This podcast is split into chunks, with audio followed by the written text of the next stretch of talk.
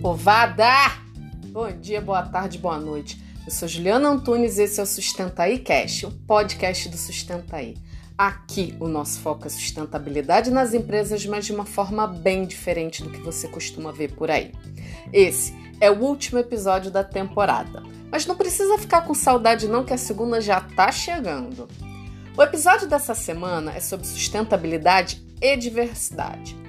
Se vocês realmente estão ouvindo o Sustenta Cast, vão lembrar muito bem que no oitavo episódio eu contei um caos meu aqui sobre o programa de diversidade da Unilever, que foi feito muito tempo antes do tema virar xodó nas empresas. E aí, que diversidade entrou na moda e agora todo mundo quer um programa para chamar de seu. Isso é bom? Sei lá, vai depender do que cada empresa entende como diversidade. A verdade, meus queridos, é que muitas criam programa só por efeito manada e acham que diversidade se resume a contratar mais negros, mais mulheres, mais homossexuais. Não é, e inclusive já foi criado um termo para isso, diversity washing. Mas afinal, por que as empresas dizem tanto querer a sustentabilidade? Lembram do motivo que me fez chegar na minha chefe e dizer que o, que o recrutamento e seleção dos trainees estava todo errado? Ali eu vislumbrei uma dor de mercado. O público consumidor dos produtos da Unilever não tinha representatividade dentro da empresa e isso estava gerando um distanciamento que se refletia no market share. Esse é um dos benefícios da diversidade. Você passa a ter mais assertividade em falar com diversos públicos. Mas tem vários outros. Eu lembro que quando criei o projeto, peguei um estudo conduzido pelo que na época a Unilever chamava de LEAK, que eu nem sei se existe ainda. LEAK era uma operação voltada para o consumidor de baixa renda. No caso, era a sigla para Low Income Consumer. O pessoal de LEAK procurava entender o comportamento desse público, o que eles pensavam, o que queriam, como absorviam a comunicação, aquelas floreadas que a galera de pesquisa e de marketing adora. Esse estudo era mais voltado para mercado, que dizia que para alcançar na América Latina mais de 200 milhões de pessoas pobres, era preciso tê-las dentro da empresa tomando decisões sobre como alcançar seus semelhantes. Porque, tipo, é um grande paradoxo você ter uma pessoa classe A gargalhada conduzindo projetos de marketing voltados para a classe C. Vocês lembram que é classe A gargalhada, né? A, A, A, A, A, até virar uma risada. Aliás, esse paradoxo me lembrou de um livro que eu li há uns três anos, que partia da, da premissa do que teria sido o planeta se as ciências econômicas fossem inventadas e conduzidas por mulheres. Eu tentei lembrar de cabeça o nome do livro, não lembrei mesmo, eu, eu, tenho que procurar na minha bagunça o livro, mas se alguém realmente quiser o nome, me pergunta que eu vou procurar. Mas assim, eu achei uma visão bem interessante, porque querendo ou não, homem e mulher pensam diferente. Isso casa com outro grande benefício da diversidade.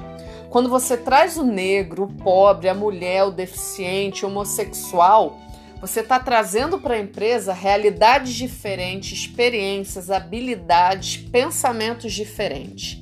Inclusive, nos grupos de sustentabilidade do WhatsApp, ultimamente, eu tenho reclamado bastante de várias lives que estão pipocando nessa quarentena, mas a maioria que fala de sustentabilidade, os speakers são homens.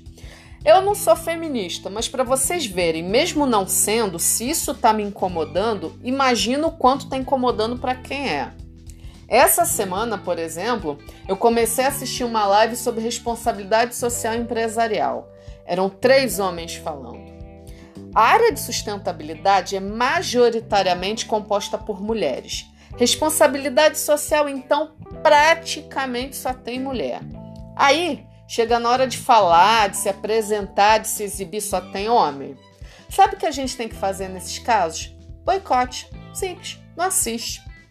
Mas voltando à diversidade nas empresas, eu falei aqui de dois benefícios de ter é, ela dentro, né, dentro do ambiente corporativo. Um é mercadológico, que foi o que me motivou a criar o programa na Unilever, e o outro é justamente o ambiente mais plural.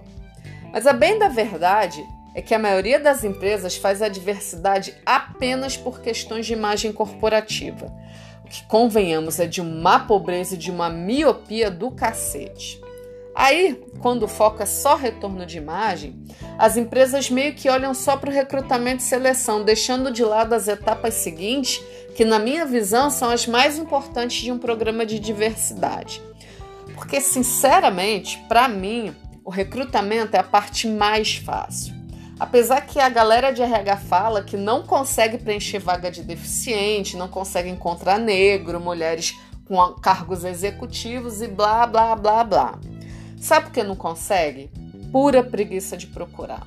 A lógica é simples. Se você quer pessoas diferentes, de que adianta procurar nos mesmos bancos de currículo utilizando os mesmos filtros?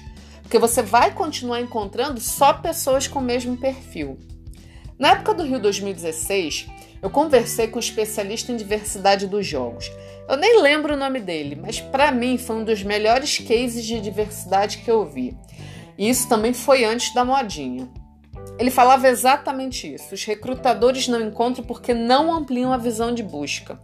Mesma coisa o deficiente. O nego acha que vai conseguir recrutar deficiente simplesmente colocando na descrição de uma vaga que ela é extensiva a PCD. Pelo amor de Deus, né? Inclusive, no Rio 2016 teve um projeto muito legal, muito legal mesmo, que explodiu a contratação de pessoas com deficiência. Era um programa de recrutamento voltado para atletas de paradesporto. De qualquer formação, aliás, eu nem sabia se, eu nem lembro se, se precisava de formação com qualquer tipo de experiência.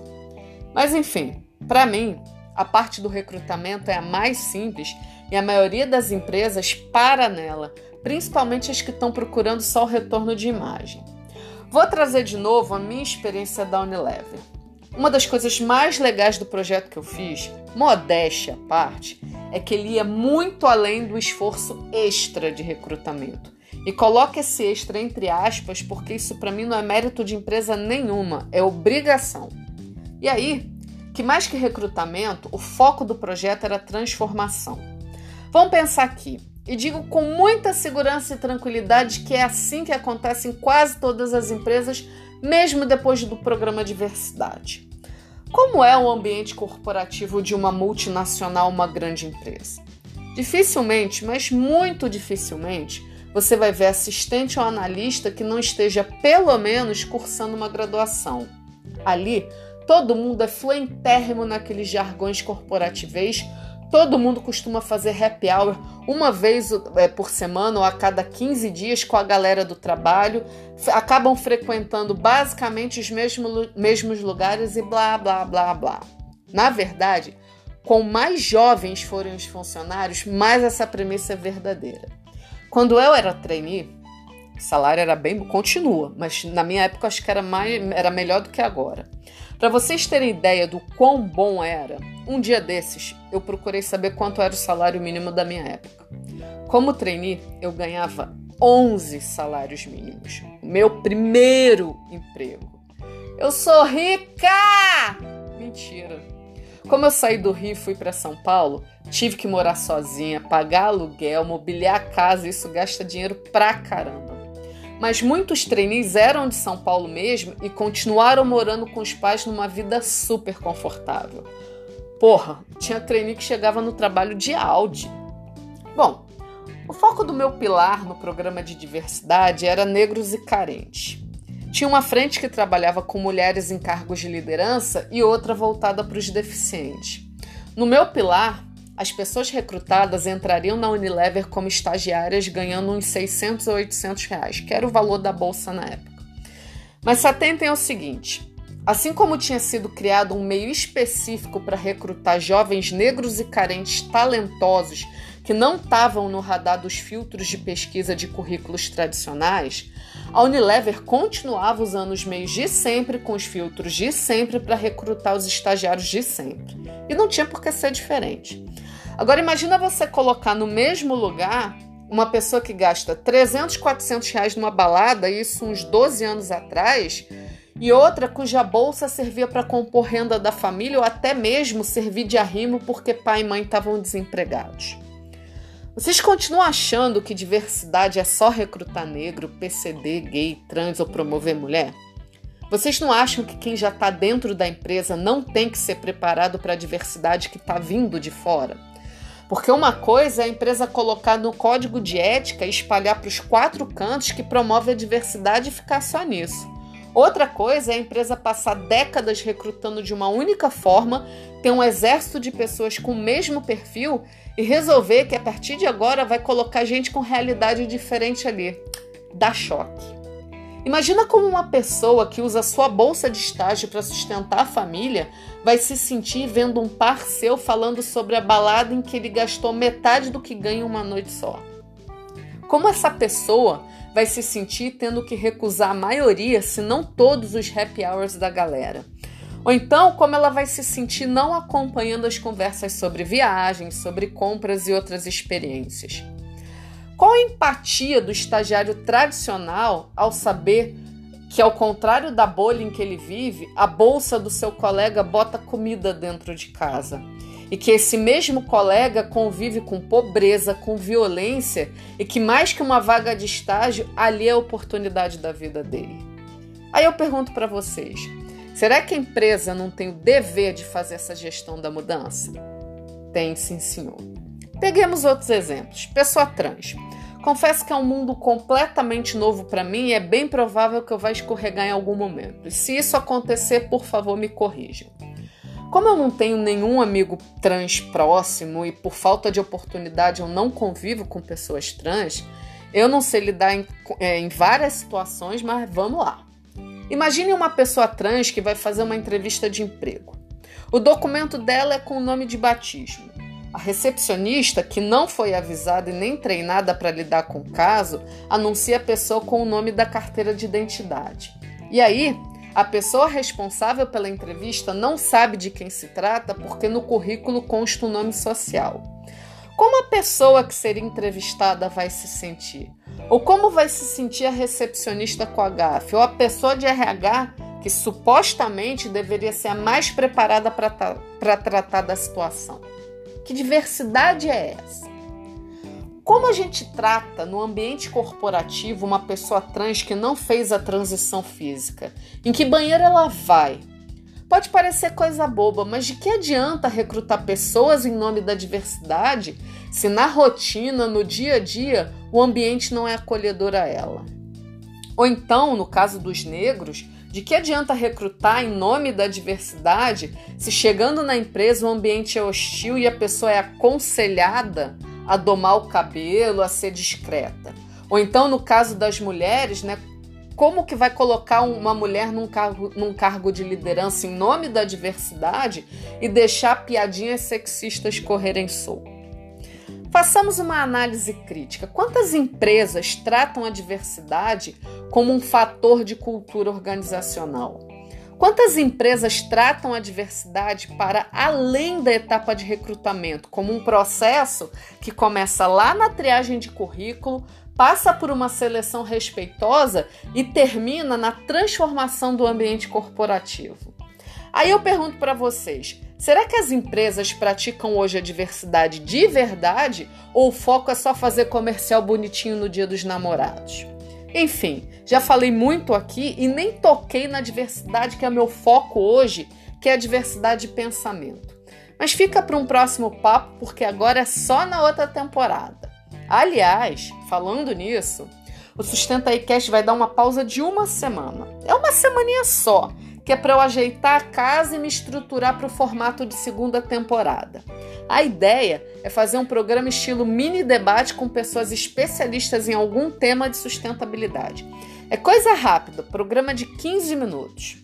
Mas posso confessar para vocês, já tem umas duas semanas que eu estou chamando a galera para participar e pouquinha gente aceitou o convite. Várias dizem não por timidez, mas parece que tem umas pessoas com medo de mim. Gente, fala sério, eu não mordo, eu não domino todos os assuntos. E o propósito desse mini debate é justamente a troca de conhecimento. Então, povada, bora se inscrever.